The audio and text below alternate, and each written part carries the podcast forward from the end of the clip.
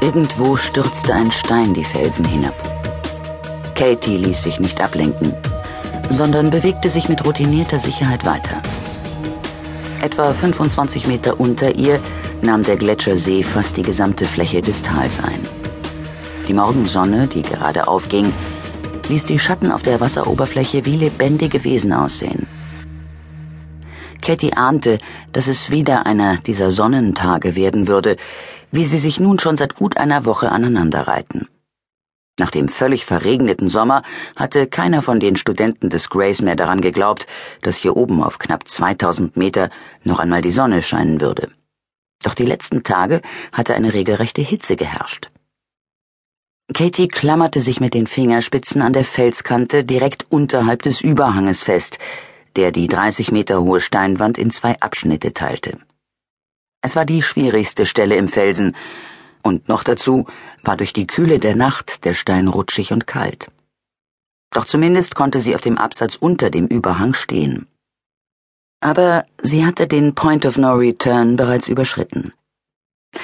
Katie kannte diese Route inzwischen so gut, dass sie sie free solo klettern konnte, also ohne Seilsicherung. Und das erst machte es so unglaublich spannend. Nur das ließ den Blick nach vorn zu auch wenn ein Fehler gleichbedeutend war mit einem Absturz. Was sie hier machte, das tat sie für Sebastian.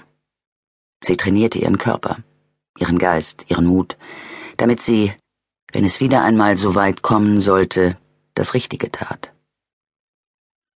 Sie suchte nach der ersten Felsritze im Überhang.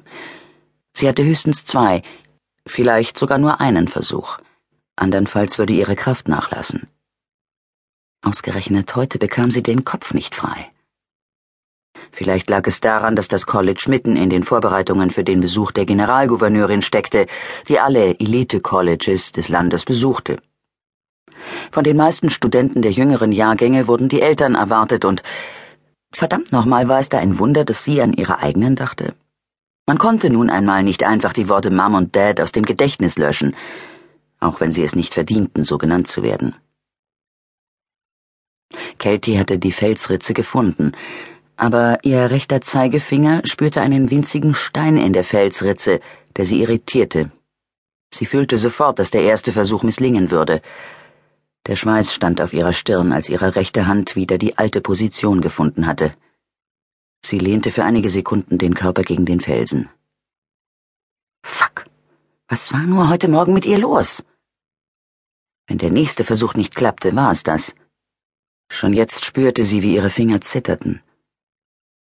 Als sie sich vor gut einer Stunde aus dem College geschlichen hatte, hatte über dem Apartment, das sie mit Debbie, Rose und Julia bewohnte, noch Totenstille gelegen. Niemand würde sie vermissen, außer vielleicht Julia. Auch würde niemand darauf kommen, dass sie hier im Sperrbezirk sein könnte. Als ob Katie sich von Verbotsschildern abhalten lassen würde, diese Felswand hochzuklettern. Nein, sie, Katie West, würde nie eine Grenze akzeptieren, die andere ihr setzten.